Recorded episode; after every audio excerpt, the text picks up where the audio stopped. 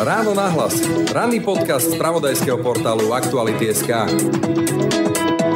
Ono by bolo vlastne zaujímavé, keby sme sa teraz bavili o tom, že čo z tej ústavy je pre nás ešte aktuálne a na čom je stále aktuálna nejaká spoločenská zhoda a či si napríklad nechceme napísať novú ústavu. Ja myslím, že by sme sa nad tým mohli zamyslieť, či to je stále tá ústava, ktorá zodpovedá súčasne tomuto štátu a tomuto spoločenstvu na Slovensku. Právnym štátom sme len do určitej miery. Z desiatky, kde je desiatka to najlepšie, sme dnes v takomto bodovaní tak na šestku. Rovnako tak sme spravodlivým štátom len do určitej miery Hovorí po vyše 30 rokoch budovania právneho štátu na Slovensku právnička, asistentka poslanca Benčíka a dnes už aj kandidátka OKS do parlamentných volieb Slavomíra Henčeková. Tento štát pritom založil právnik Vladimír Mečiar a to v spolupráci s ďalším právnikom Ivanom Gašparovičom. No a aby toho nebolo málo, najdlhšie slúžiacim premiérom bol opäť právnik Robert Fico a to v úzkej spolupráci s ďalším právnikom Robertom Kaliňákom. Čo to vypovedá o práve a o tom, ako sa u nás právo chápe a kto ho vlastne z pozície moci u nás môže aplikovať? Právo ako také samo o sebe asi nemôže byť, že dobré, zlé, chybné, ale ide o to, že aká tá idea tých konkrétnych ľudí, toho konkrétneho spoločenstva za tým je. A u nás sa teda zdá, že my sa s tým nechceme vysporiadať. My asi, asi si ako národ tie chyby úplne nepriznávame, tak potom sa už radšej ani nepokúsime to nejakým spôsobom riešiť. Nemáme širokú spoločenskú politickú zhodu na tom, kto sme, hovorí Slavomíra Henčeková. Preto je podľa nej na čase otvoriť diskusiu o celkom novej ústave, ktorá by zadefinovala, kto sme, čo chceme a kam vlastne smerujeme. Ako vníma právny štát v jeho slovenských variáciách a kam sa v našej podkarpatskej aplikácii práva stratila spravodlivosť? No a čo ju vlastne láka na tej dnešnej politike? Sme tak akože na ceste a možno úplne presne nevieme, že kam. A naozaj môžeme dojsť všelikam. Počúvate ráno na hlas. Pekný deň a pokoj v duši praje. Brani Robšinský. To je stále au, žihľava páli, žihľava je burina, nikto ale nepovie, žihľava je protizápalová, je z nej úžasný čaj. A mimochodom, som tiež veľmi odolná keď ma teda necháš. Nechaj to na prírodu, nech si poradí. Viac inšpirácie pre tvoju prírodnú záhradu na Hornbach.sk Počúvate podcast Ráno na hlas. Asistentka poslanca Benčíka, ústavná právnička, dalo by sa povedať, vzdelaním a aktuálne mierí do politiky. Slavomíra Henčeková, dobrý deň. Dobrý deň, ďakujem za pozvanie. The first thing we do, let's kill all the lawyers. Ako prvé zabíme všetkých právnikov. Asi to poznáte? Poznám. To je známy Shakespeareov citát. Nemal pravdu? Určite nie. Skúsim to vymenovať. Otcom zakladateľom tohto štátu Vladimír Mečiar, právnik. Potom ho vystriedal Jan Čarnogórsky, právnik. Najdlhšie šéfujúci premiér v tejto krajine Robert Fico, právnik. Prvý predseda Národnej rady v samostatnej Slovenskej republike Ivan Gašporovič, právnik najlepší minister vnútra, korunný princ Smeru, Robert Kaliňák, právnik. To má Slovensko takú smolu, alebo to vypoveda niečo o tom práve? Ja sa vrátim ale k tomu citátu, pokiaľ viem, on bol vykladaný tak, že keď zabijeme tých právnikov, tak tu práve bude nespravodlivosť. Takže to je trošku taký obrátený citát. Či máme smolu? No, ono je asi prirodzené, že do tej politiky smerujú ľudia, ktorí sú vzdelaním právnici, lebo tá politika a právo spolu pomerne úzko súvisia. Ja by som to nebrala až tak až tak vážne, až tak tragicky. No, tak e, keď sa budete rozprávať s ľuďmi, ktorí prešli dedickým konaním na súde alebo rozvodmi, tak tiež by s tým, s tou vetou nemali veľký problém. Častokrát. Ja to nerada dávam do takejto roviny, lebo... No jasne, že nenamáram na násilie, ale... ale... Možno ten obraz od tých právnikov ešte horší, než, než v skutočnosti je. Myslím no, si, že je to stále o ľuďoch, bez ohľadu na to úplne, aké sú profesie. Vrátiť k tým menám, ktoré som spomínal, to je naozaj plejada právnikov, ktorí tento štát štát tvorili a tvoria doteraz, však Robert Fico a tak ďalej. A vyzerá ten štát, ako vyzerá a ľudia si to môžu spájať, že čo nám to tí právnici spravili. Čo nám to teda tí právnici spravili? Kde je chyba? Zuzana Čaputová, právnička. Ondrej Dostal, právnik napadli nejaké dve aspoň trošku pozitívne mená. Dobre, skúsim to tak posunúť. E, koho ste mali vy ako vzor právnický? Zrejme to nebolo s tým, že ste vyrastali, že keď budem sa dobre učiť, budem ako Robert Fico, alebo Vladimír Mečer, alebo Ivan Gašparovič. Rozhodne nie. A ani som to nemala úplne takto postavené, že som sa chcela učiť, aby som sa stala nejakým konkrétnym právnikom. Ja málo kedy mávam nejaké konkrétne vzory, ale ak by som jeden mohla povedať, tak to bude profesor Holender, Pavel Holender. Maďarský ústavný súd. A pôvodom Slovák z Lučenca, áno. No, môžem pridať Ivan Trimaj alebo Ernest Valko. Mimochodom, Ernest Valko mal takú peknú vetu, keď sme sa veľakrát rozprávali ako novinár, ako právnik, že ústava nie je kuchárka, že to nie je presný recepis na to, ako fungovať v živote, respektíve štát má fungovať. A napriek tomu tu máme také, že ústavné právo na vodu, ústavnú definíciu manželstva, teraz nám chcú dať e, ústavný zákon o hotovosti, práve na hotovosť. Patria tieto veci do ústavy? Patrí napríklad to, ako má vyzerať manželstvo do ústavy? Podľa mňa nie. A nielen, že ústava nie je ako kuchárka, ale ústava by nemala byť ani trhací kalendár. A nie, podľa mňa je nezmyselné si rozširovať ústavu o nejaké veci, ktoré očividne patria do zákonov, ale je to u nás, stalo sa to nejakým takým trendom, pretože keď to raz dáte do tej ústavy, tak to nejakým spôsobom zabetonujete a na tú zmenu je potom potrebných už 90 hlasov poslancov, takže nepáči sa mi to, robí sa to. Podľa mňa by sa to robiť nemalo. No, v každom prípade napríklad v Maďarsku dnes vidíme, že z tej ústavnej definícii manželstva potom vyplýva že zákaz LGBT propagandy a tak ďalej. Kam toto môže viesť takáto snaha betonovať cez ústavu ideologické predstavy? No napríklad aj k tomu, kam to vedie v tom Maďarsku. Však my na to nesme až tak úplne inak, čo sa týka definície manželstva. Teda dali sme tam aspoň, že teda jeden muž, jedna žena, no tak tým pádom registrované partnerstva. Manželstva nebudú, registrované partnerstva to stále, chvála Bohu, ešte byť môžu. Ale ak by na tom bola široká spoločenská zhoda, že naozaj toto sú veci, ktoré v tej ústave chceme mať, tak je to v poriadku. Otázka je, či môžeme nazvať širokou spoločenskou zhodou to, že sa v parlamente nájde 90 poslancov náš, ale systém je takto postavený, že to už považujeme za ústavnú väčšinu, ktorá teda tú ústavu meniť môže. Ono je to tá slavná veta, že vyhraj voľby môžeš všetko. Začal s tým už Víťo Moric svojho času a Vladimír Mečar, potom si to adoptoval Pavel Paška. Máme my nejaké limity, alebo mali by byť nejaké limity, že naozaj, že keď si niekto naškrapká, poviem takto tých 90 hlasov v parlamente, tak nemôže všetko? No nejaké určite áno ale zase si povedzme, že veľa tých limitov tam úplne dať nemôžeme, pretože by to bolo popieranie toho demokratického princípu. Ako naozaj 90 poslancov zo 150 nie je úplne málo a keď ľudia v slobodných voľbách ešte stále sa teda rozhodnú, že tam takýchto 90 poslancov chcú, tak ako aké veľké záruky tam môžeme. Máme nejakú záruku, no teda ústavný súd vyložil, že máme nejakú záruku v podobe nejakého materiálneho jadra, ktoré by sa asi meniť nemalo. Explicitne to ale v tej ústave napísané nie je úplne. To, čo to materiálne jadro je. Hej. Presne tak. To je nemecký model, ak sa nemýlim. Nemecký, aj český a u nás to bolo teda vyvodené iba judikatúrou, že nejaké materiálne jadro tam je. Čiže teoreticky, keby som eh, fantazíroval, tak keď eh,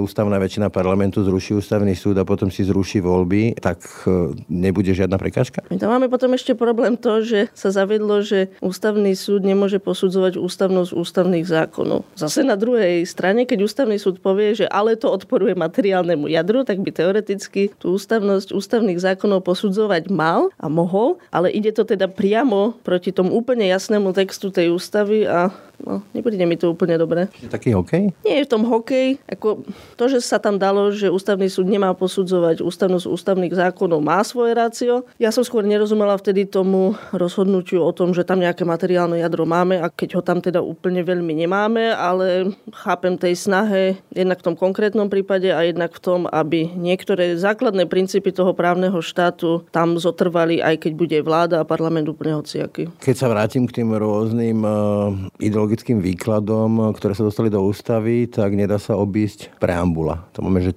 metodské tradície, dedičstvo. Čo to pre Boha správneho hľadiska je? Tak je to tam dané historicky. Či už to teraz nejaký konkrétny interpretačný zmysel alebo akýkoľvek zmysel má, asi nie som úplne istá. Asi som nezažila nejaký prípad, kde by niekto argumentoval v práve metodickou tradíciou, ktorá je... Tradicionalisti, myslím teraz na tej politickej strane, sa s tým občas zvyknú oháňať, že to je proti našim tradíciám a že máme to aj v ústave, hoci preambula nie je právne záväzná. Na čo to tam potom je? Lebo sa to tam historicky dalo. No, ono by bolo vlastne zaujímavé, keby sme sa teraz bavili o tom, že čo z tej ústavy je pre nás ešte aktuálne a na čom je stále aktuálna nejaká spoločenská zhoda a či si napríklad nechceme napísať novú ústavu. Čiže podľa vás preambula by mala z tej ústavy vypadnúť? Tak to by som to nenazvala, ale... No, chceli to maďarskí politici ešte niekedy začiatkom 90. rokov, že to tam nemá čo robiť, že to vlastne tak rozdeluje, že slovenský národno-tvoriteľský slovenský národ od tých menšín, ktoré tu žili? Ja myslím, že by sme sa nad tým mohli zamyslieť, či to je stále tá ústava, ktorá zodpovedá súčasne tomuto štátu a tomuto spoločenstvu na Slovensku. Niečo, ako svojho času hovoril pán Šutovec, že treba túto republiku založiť na novo? Možno. Neviem, či úplne založiť na novo. Ako ja zase nie som takýto revolučný typ, ale myslím si, že nie je úplne od veci tam na novo otvoriť tú debatu, že čo je vlastne tá naša slovenská identita, kto my vlastne sme, kam my vlastne ako chceme smerovať, aké chceme mať nejaké základy, na ktorých chceme stavať a či sú to stále tie isté základy, ktoré tu boli 30 rokov dozadu. Inak viete, s kým sa zhodujete v tejto potrebe alebo otázke, že otvorme tú ústavu, napíšme si ju znova? Uh, napadá mi Michal Vašečka, ale... Eduard Chmelár ten hovorí o tom, že by to bolo fajn, akurát aj on som hovorí, že sa v tejto dobe bojí, čo z tých ľudských práv by v tej ústave ešte zostalo. Vy sa toho nebojíte? V, tej, v tom diskurze, aký tu dnes máme, zľava správa sa tu fackujú rôzne zástupné menšiny a niektoré ľudské práva tiež sa berú tak trošku hákom, že ako by to mohlo dopadnúť? No, nie až tak, pretože sme stále členmi Európskej únie, stále sme sa zaviazali dodržiavať mnohé ľudskoprávne medzinárodné dohovory, stále sme viazaní judikatúrou Európskeho súdu pre ľudské práva, takže až taký veľký priestor na to lavírovanie tam úplne nie je, že by som sa úplne teraz bála, ak by sa to otvorilo. Členmi týchto organizácií aj Maďarsko, aj Polsko a vidíme, kam sa to tam rúti. Takže na nich e, žaloba. Minimálne teda na Maďarsko aktuálne. Sme právny štát? No, do určitej miery áno. Svojho času mi to Robert Fico povedal v sobotných dialogoch niekedy ešte okolo roku 2013-14 alebo tak nejako, že nie sme, napriek tomu, že bol premiérom a odôvodnil to tým, že nie všetci tu majú dosť peňazí na žaloby, na dobrých právnikov a preto tu vzniká akoby také, že dve kasty tých, ktorí si to môžu to právo dovoliť a tých, ktorí si to nemôžu dovoliť. Je toto podľa vás dobrá definícia právneho štátu? Je to jeden z aspektov právneho štátu a ten sa týka prístupu k súdom naozaj ten prístup k súdom by mal byť čo najširší. Nemalo by to byť iba o tom, že sa k tým súdom dostane ten, kto na to má, už vôbec nie, že vyhrá ten, kto na to má. Ale tie princípy toho právneho štátu sú širšie, ono to má niekoľko aspektov. Ten prvý základný sa týka hlavne legality, či je teda štátna moc viazaná ústavou a zákonmi. Potom aj otázkou, že akými zákonmi, akou ústavou, či je to nejaké jasné, zrozumiteľné, predvídateľné, či je tam nejaká právna istota, či sú tam nejaké legitimné očakávania, či ten legislatívny proces prebieha nejakým normálnym štýlom. No a teraz vám odpoviem, ostatnými rokmi prebiehal, poviem len takú anekdotickú story ako novinára. My častokrát ako novinári sme netušili, o čom vláda vôbec bude rokovať a dozvedeli sme sa to až na tom rokovaní, respektíve po tom rokovaní v parlamente rôzne prílepky prílepkov, kde sa dostali úplne nesúvisiace veci do zákonov, ktoré s nimi nejako nesúviseli. Poslanci netušili častokrát, o čom hlasujú. Toto je ten právny štát? Nie, toto sú tie nedostatky toho právneho štátu, kde preto hovorím, že to je do určitej miery právny štát. Nemôžeme zase povedať, že tam úplne všetko zlé, preto tu máme nulový právny štát. Ono sa to hodnotí na nejakej škále, ten právny štát, že ako veľmi ten štát je schopný naplňať e, tie princípy toho právneho štátu. Ešte doplním, že tam patrí aj, aj akože ochrana proti korupcii a patrí tam vymožiteľnosť práva, patrí tam otázky civilného, trestného súdnictva, ďalšieho súdnictva, otázka bezpečnosti a no má existuje niečo ako index právneho štátu, ktorý sa každoročne posudzuje. Ja som si ho schválne teraz pozerala, že ako sme na tom. Väčšina štátov klesla oproti minulému roku, my tiež. Nie sme na tom úplne dobre. Na tej škále povedzme od 0 do 10, keby ste to mali dať,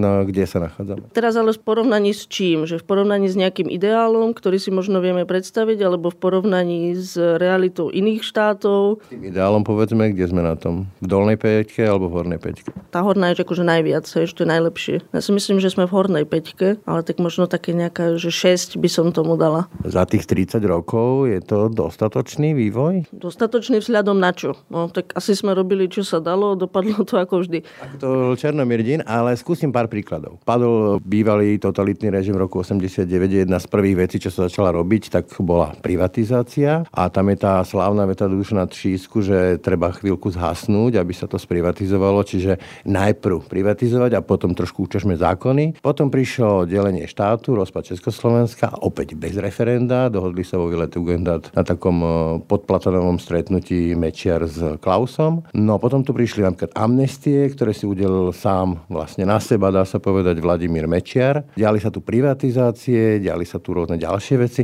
Čo si o tomto môže myslieť ten obyčajný občan? Že toto je ten právny štát, ktorý nám niekto sľuboval, alebo ako to vnímate vy? Asi menej tragicky než vy, keď to tak počúvam. No, nadšená z toho samozrejme nie som. Otázka, akože do minulosti už tam asi toho veľa nezmeníme. Môžeme sa tak pozerať na to, že čo by sme radi zmenili do budúcna. A ja si nemyslím, že no, asi to, tie zmeny nie sú u nás také jednoduché a také rýchle, ako by sme to asi mnohí chceli. Niekedy sama neviem úplne, že prečo. Že prečo sa to u nás nedá, keď sa to inde dá. No, mimochodom, keď hovoríte, minulosť sa nedá zmeniť, je tu predsa len ešte jedna vec, tie povestné mečerové amnestie. Mali by sa dotiahnuť, mali by vinníci, povedzme, že únosu Michala Kovača mladšieho a ďalšie tie skutky, ktoré tam boli, byť postavení pred riadny spravodlivý súd? No mali a to sa týka napríklad aj témy, že keď sme tu mali zločiny páchané za doby socializmu, že neviem, niekoho strieľali na hranici, no teraz neboli takmer žiadni ľudia ako za to odsúdení. Ten... Žiadny? O nikom, áno, áno, v Česku boli, na Slovensku. Jediný bol,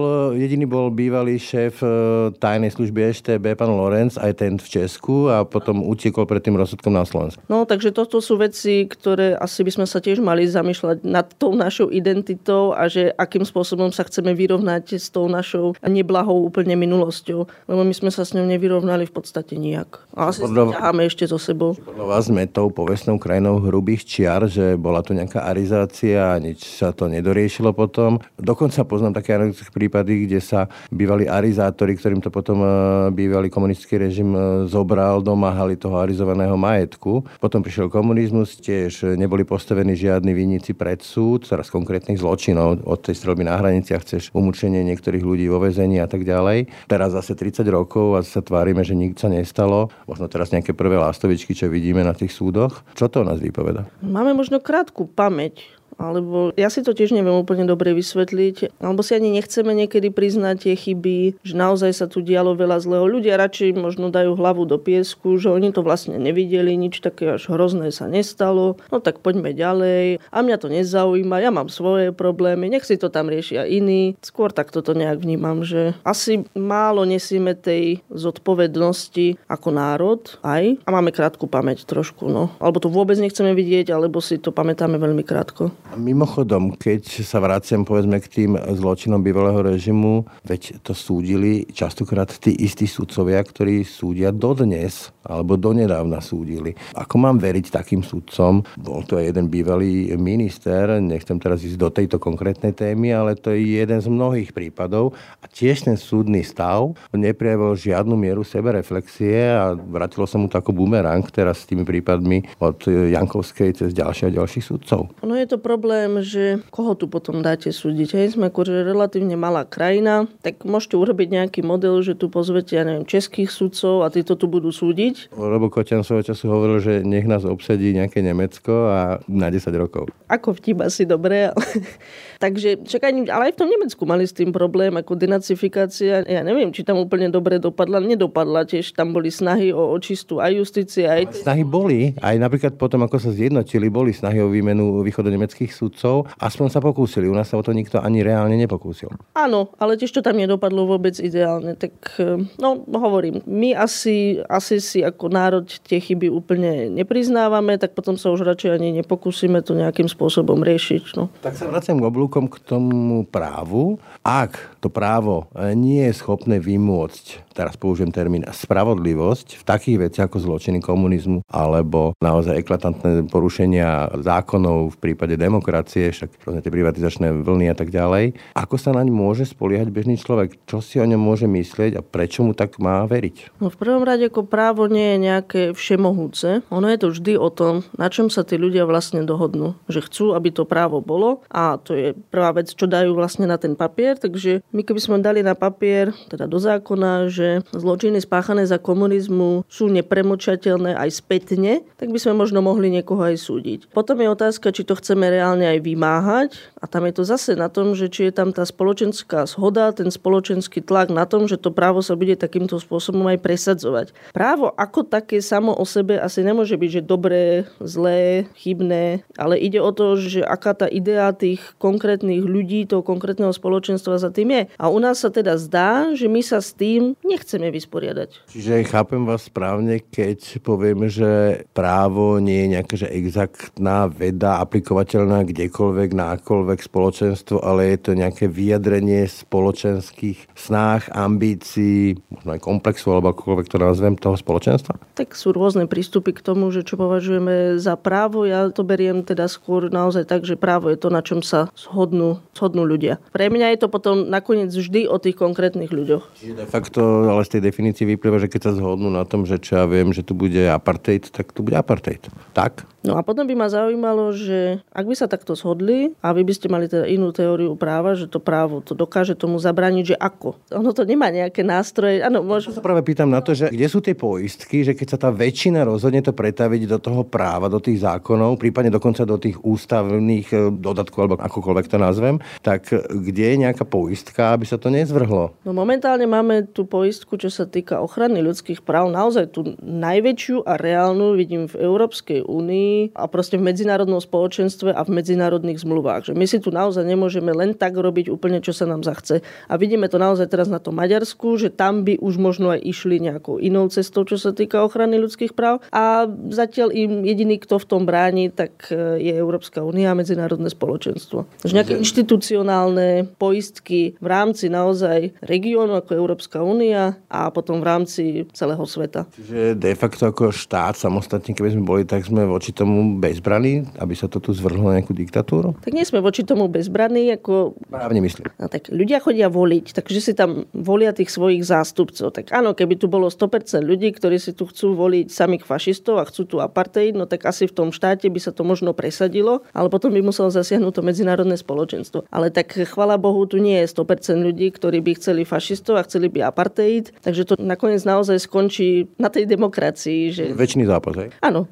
Mimochodom, keď som otvoril tému amnestii, tam sa vtedy otvorila aj taká veľmi zaujímavá téma, tá Radbruchová formula, to znamená, že neznesiteľný rozpor medzi právom a spravodlivosťou. Bavili sme sa o tom, či sme právny štát. Sme spravodlivý štát? Do určitej miery. Zaskočil.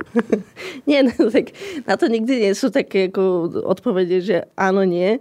Si vy definujete spravodlivosť, spravodlivý štát. Ste právnička, chápete ten rozdiel, ako to máte vy rozdelené? Asi tak, že každý by mal dostať, čo mu patrí, alebo že padne padni komu padni. Že to je skôr ten nejaký princíp rovnosti pred zákonom. Asi, asi to by som dala za základ tej spravodlivosti. No, potom sa môžeme baviť ešte o nejakej ekonomickej spravodlivosti a tak, ktorá je určite dôležitá tiež. Vlastne, aby sa zákony a všetky normy, to nie sú len zákony, rovnako týkali každého bezohľadného pôvod, rasu, etnikum, náboženské význanie, sociálnu orientáciu, sexuálnu orientáciu a tak ďalej. Hej? Bez ohľadu na to, či vládne alebo nevládne. Áno, myslím si, že to je úplný základ toho právneho štátu, aj základ tej spravodlivosti, však právny štát a spravodlivosť spolu súvisia. A nie je to teda ale jediný aspekt, ale, ale ten hlavný. Keď nemáte toto, tak vlastne už nič iné asi nad to neviete postaviť, lebo nemáte ten úplný základ. Mimochodom, nebije sa to potom s takými tými afirmatívnymi akciami, že povedzme aj tu máme nejaké komunity, ktoré sú na tom horšie objektívne, povedzme deti z tých komunít, dosad a tak ďalej, tak by mali dostať nejakú pozitívnu diskrimináciu v tom slova zmysle, že zvýhodnenie? Mm, hovorím, že tu už je potom ešte aj tá ekonomická spravodlivosť alebo rovnosť nejakých príležitostí. Áno, do určitej miery. Tiež ako asi nemôžete nemôžete vyrovnať všetko, čo je aj niekedy prirodzene, respektíve nie prirodzene, ale tým, ako to spoločenstvo žije, aké spoločenské normy si vybuduje, asi nie ste všetko schopní zachrániť tým právom. Takže sa zase vraciam k tomu, že to právo nie je všemohúce a niektoré veci si jednoducho tá spoločnosť rieši aj nejakými morálnymi normami, nejakými spoločenskými normami a právo tam čiastočne do toho zasiahnuť môže. Otázka je, že či má vyrovnávať všetko, či je schopné vyrovnávať všetko. Ja si myslím, že nie. Keď sa bavilo o tej definícii právny štát, teda dokonca spravodlivý štát, e, padali tu úplne iné definície od politikov, dokonca prezidenta Kísku, že sme mafiánsky štát, unesený štát. Ako vy definujete dnešné Slovensko z hľadiska týchto takýchto termínov? Ani s jedným z toho, čo ste povedali, sa asi úplne nestotožňujem. Možno také, že štát na ceste. Niečo. Kam? Niečo... je taká knižka, že cesta do pekla, myslím, od Hajka. No, Otrostva, pardon. Ale možno presne preto som to takto povedala, že sme tak akože na ceste a možno úplne presne nevieme, že kam. A naozaj môžeme dojsť všelikam. Čiže aj vy vnímate, povedzme, tie nadchádzajúce voľby ako nejaké že osudové, lebo tak sa definujú, že to môžu byť veľmi osudové voľby a to hovorí ľudia od Matoviča až po Michala Vašečku. No sa to ale u nás asi hovorí o každých voľbách. Ale... No práve. Ale ono to tak naozaj asi je, že tie voľby sú u nás veľmi dôležité a že to naozaj môže ovplyvniť presne tú cestu, že, že kam ten štát ďalej smeruje na ďalšie možno 4 roky, možno 10, možno 3. Viete, o čom to hovorí? Že ten štát je natoľko slabý, respektíve jeho inštitúcie, že sa môžu otriasť pri každých voľbách. Toto hovorí tá výzva, že toto sú osudové voľby. Alebo to hovorí o tom, že tu sú ľudia naozaj takže v mnohých otázkach, že pol na pol. A že... Smetený? No, že, že polovica chce toto a polovica chce toto. A niekedy sa tá polovica akože o 1-2% preklopí na jednu stranu, niekedy o 1-2% možno na druhú stranu. Takže svedčí to asi o tom, že nemáme tú širokú spoločenskú zhodu na tom, kto sme a sme takí rozpoltení. No. Takže sme na ceste. Uvidíme, či doprava, doľava, do pekla, na západ, na východ. No, veď práve, že teraz ste sa odstli na kandidátke, no a poviem to tak, že z toho nie je na Slovensku vnímaného ako dvojctihodného povolania právnik, idete opäť do niečoho, čo je vnímané ako nedvojctihodné povolanie, teda politik. Mám jednoduchú otázku pre Boha, čo vás na tej politike láka? Lákať je zaujímavé slovo. Ako, ja to neberiem tak, že by ma to nejak veľmi tešilo, že teraz idem do politiky. Beriem to ako taký prirodzený vývoj. No niečo vás tam priťahuje. Nie je to nejaké, že obed. Je to niečo, vás na to musí priťahovať. To sa pýtam, že čo na dnešnej súčasnej politike vás môže predsa priťahovať? A, ľudia. Naozaj, ako, ja som išla na kandidátku aj preto, možno hlavne preto, že ma o to poprosil Janko, poprosil. Janko Benčík mi povedal, že by bol rád, keby som niesla ďalej jeho odkaz Ondrej Dostal by bol rád, keby so mnou mohol ďalej spolupracovať a tá spolupráca funguje. Nehovorím, že je to obeď, zase akože až takto si, nie je zlé. si veľa o sebe nenamýšľam, ale nie je to niečo, čo by ma úplne nejak veľmi tešilo. Beriem to ako zodpovednosť a beriem to naozaj taký prirodzený vývoj, že, že možno ľudia, niektorí majú pocit, že by som tam bola užitočná, tak tam môžem byť užitočná. Som rada užitočná. Som veľmi nerada neužitočná. No, lebo teraz teraz nedávno na sociálnej sieti ste mala taký popis nejakého sna, kde sa vám parlament zmenil na nejakú takú že bizarnú farmu a Gajsenovcov a neviem koho všetkého. Ono tak trošku aj vyjadruje, možno to podvedomie, že čo si o tom parlamente myslíte. Berete ho tak, že je to nejaká taká že šouka nejakých Gajsenovcov, ktorí sa tam utrhli z reťaza? Gajsenovci v tom sne myslím neboli. Ale bolo tam všeličo. Určite to bol odraz nejakého môjho podvedomia, že čo si o tom parlamente myslím. No čo tam vidím hlavne, že áno, keď tam niekto strieľa konfety a niekto sa škrtí v bufete a podobné veci, tak e, no, poviem vám to tak, že úplne rada tam nechodím do toho parlamentu, ale tak treba to. No. Práve to sa na tom pýtam, že čo vás na tomto môže lákať, lebo ja robím politického novinára vyše 20 rokov a je to stále horšie a horšie z môjho pohľadu, z môjho pocitu. No neláka ma to, že by som sa tam tešila, ale myslím si, že je to potrebné. Čo tam chcete zmeniť? Kde sa tam vidíte, ako v akej misii? Teraz je taká klasická odpoveď, že, že, aby že budem slušná a budem, so všetkými, občana. a budem so všetkými spolupracovať a bude to super. Nie. Reálne sa vidím v tom, že my sme aj mali nejaké nápady na to, ako trošku okresať tie extremistické tendencie. Neprešli toto volebné obdobie, možno by prešli v ďalšom volebnom období. Nie je to snaha právne zvrátiť to spoločenské podhubie, ako sme sa o tom bavili pred chvíľkou, keď to spoločnosť chce, tak asi to naozaj chce. Tak jemne obmedziť, že, že nie tak radikálne, že teraz akože všetko zakázať, ale iba tak jemne ako usmerňovať e, občana a trošku... Veľká mama? a trošku sekať ako ten vplyv tých extrémistov na tú spoločnosť a tým pádom možno menej ľudí bude ako nimi ovplyvnených. No, to, to je... Vám klasici liberalizmu povedali, že prečo predsa neveríte tým samotným občanom, že sa vedia sami rozhodnúť rozhodnúť, čo je pre nich dobré. Že dajte im tú slobodu a oni sa rozhodnú. Pretože klasickí liberalisti asi nevyrastali vo svete sociálnych sietí a internetu. V prípade obmedzovania nejakých slobod, napríklad tej slobody prejavu, je nejaká miera, ale teda kto bude strážiť tých strážcov do určitú mieru, že to nezneužijú, nepoužijú účelovo. No, ja si myslím, že celý život je o hľadanie nejakej miery, dokonca naozaj to je moja akože životná filozofia, že hľadanie toho zlatého stredu a rovnako to platí aj v práve. Ja som písala dizertačnú prácu na tému voľné nachádzanie práva príčiny príčiny a dôsledky. A celá tá dizertačná práca, ktorá už neviem koľko mala strán, ale strašne veľa, bola o tom, že kde sú tie hranice toho, že čo ten súd ešte môže. Či môže ísť tak trošku nad text toho zákona, alebo môže ísť tak trošku viac nad text toho zákona, či môže aplikovať nejaký princíp, či si môže vyložiť nejaký neurčitý pojem a ako široko si ho môže vyložiť. A to je naozaj, že alchímia a myslím si, nie je tam úplne taká odpoveď jednoznačná, že teraz hranica je tu všeobecne, ale dá sa hľadať tá hranica alebo tá šedá zóna v nejakých konkrétnych prípadoch a tej šedej zóne sa dá po dohode nakresliť nejaká hranica. Ja mám rada taký príklad, že si predstavte, že máte zrnko piesku a teraz dávate zrnko ku zrnku, zrnko ku zrnku, zrnko ku zrnku a v nejakom momente je z toho kopa. Ale kedy je z toho kopa? 60.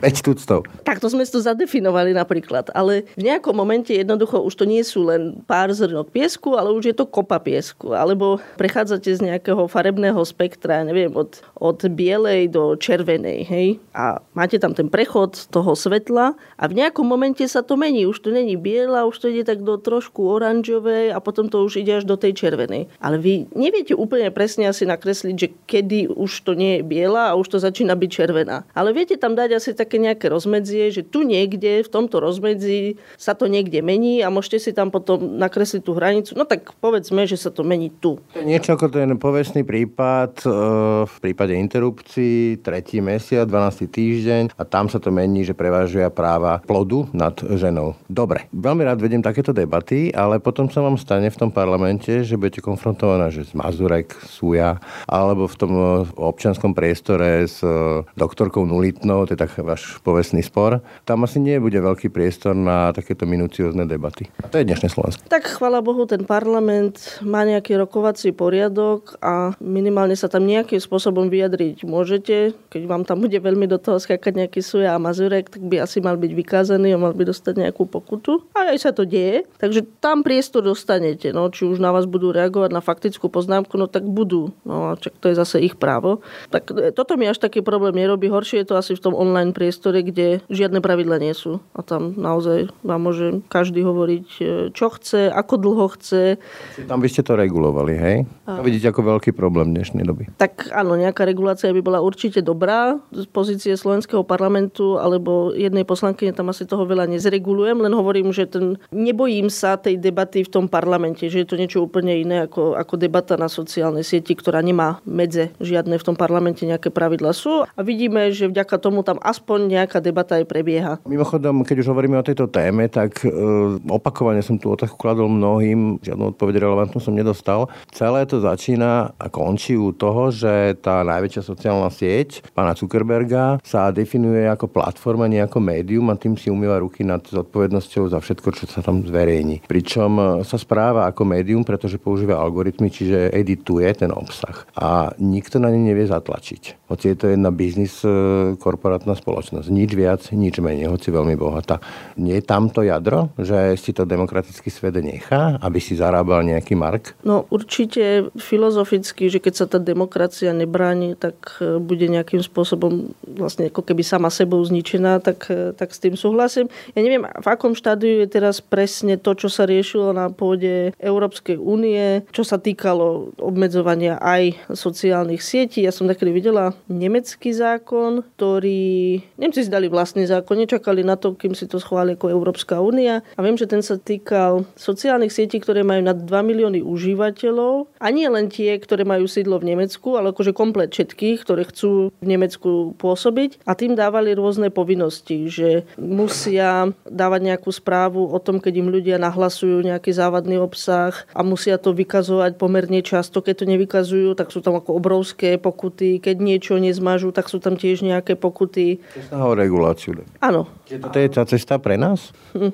Nejaká regulácia tam asi byť musí. Otázka je teda, že aká. Ja viem, že ani v tom Nemecku to nakoniec nebolo až také rúžové, ale možno aspoň trochu to pomohlo. A čo sa chystá na, na pôde Európskej únie, ako som to sledoval, neviem, v akom je to, akom je to aktuálne štádiu, ale určite sa niečo regulovať e, bude musieť. To nie je už neskoro? Je, ale či je úplne neskoro, že už to žiadnym spôsobom nejde zvrátiť ten trend to uvidíme asi. Dobre. Keď idete do politiky, tak pár flashových otázok. Áno, nie. Viem, že ste za registrované partnerstva, ste aj za manželstvo pre všetkých s prípadnou adopciou detí rovnako pohľadnými pármi? Že by sa to nebolo registrované partnerstvo, ale manželstvo? To je jedno, ako sa to bude volať, ale tam ide hlavne o to právo adoptovať deti. Určite áno. Ako, nemám žiadnu pochybnosť o tom, čo sa týka tej adopcii, že jeden z tých, eh, z toho páru je biologický otec, tak tam nemám žiadnu pochybnosť, tam som určite za. Možno by som ešte trošku zvažovala, či adopcie, že sú dvaja gejovia, ani jeden z nich eh, nemá to vlastné dieťa a že si proste adoptujú, ja neviem, z domova. Tam sa asi o tom ešte trošku môžeme baviť, ale tam stále mi to príde lepšie riešenie, ako nechať to dieťa v domove, takže asi áno. S najväčšou pravdepodobnosťou som za aj vtedy. Čiže tam by ste nediskriminovali podľa toho, či,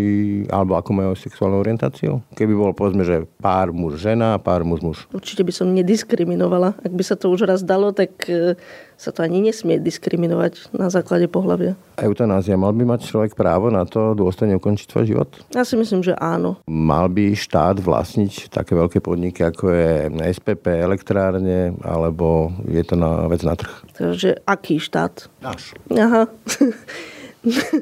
No, ak by s tým vedel akože dobre hospodáriť, tak s tým až taký problém nemám. Zdá sa ale, že s tým až tak dobre hospodáriť nevie, takže s tým problém mám. To si asi pamätáte ľudského. Rovná daň. Je to fér? Nemali by bohatí platiť viac? Myslím si, že je to fér. Nie, že by som sa tým ale nejak extra zaoberala, tak aspoň z toho, čo o tom viem, mi to príde, že teda tým, že viac zarábajú, no tak e, tým aj platia viac.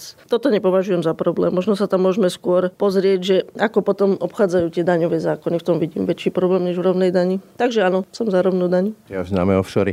Mimochodom, mali by sa zrušiť? Mm, neviem. Surogátky, náhradné matky. Je to podľa vás v poriadku, takáto prax, alebo je to niečo už za hranou? Nepovedala by som to, že to nie je v poriadku. Otázka je potom, že ako to právne úplne upraviť. Myslím si, že aj čo, teraz by sa to zakázalo, aj tak by sa to dialo. Zakazovať by som to určite nezakazovala. Funguje to takto už, už asi pomerne dlho a pomerne rozšírenie po celom svete. Takže otázka je možno nejaké úpravy, ale ja by som to asi najviac ponechala na tie dotknuté osoby. Právo na zbraň. Mali by mať ľudia zjednodušený prístup k strelným zbraniam na svoju obranu? Nie. Tak e, ešte na záver taká osobná otázka. Ste hrdá na ten parlament, v ktorom dnes ste asistentkou poslanca Benčíka? Nie. to by asi nesedelo s tým, že, že to považujem za, za nejaké miesto show. Neviem, či má byť človek hrdý na parlament, asi by to bolo pekné, ale ani o tom nesnívam, že by som asi niekedy bola úplne že hrdá na parlament. Aspoň na nejakú časť by som bola rada hrdá. A čo ste vy osobne z toho, čo ste tam urobili, najviac hrdá? Jednu vec. Zrušenie núdzového stavu. Toľko asistentka poslanca Benčíka a kandidátka na kandidátke OKS, ktorá je na kandidátke SAS. Celý hlavolám Slavimira Henčekova. Ďakujem za rozhovor. Ďakujem. Počúvate podcast Ráno na hlas. Tak a to už je z dnešného rána na hlas skutočne všetko. Pekný deň a pokoj v duši praje. Braň Robšinský. Všetky podcasty z pravodajského portálu Aktuality.sk nájdete na Spotify a v ďalších podcastových aplikáciách.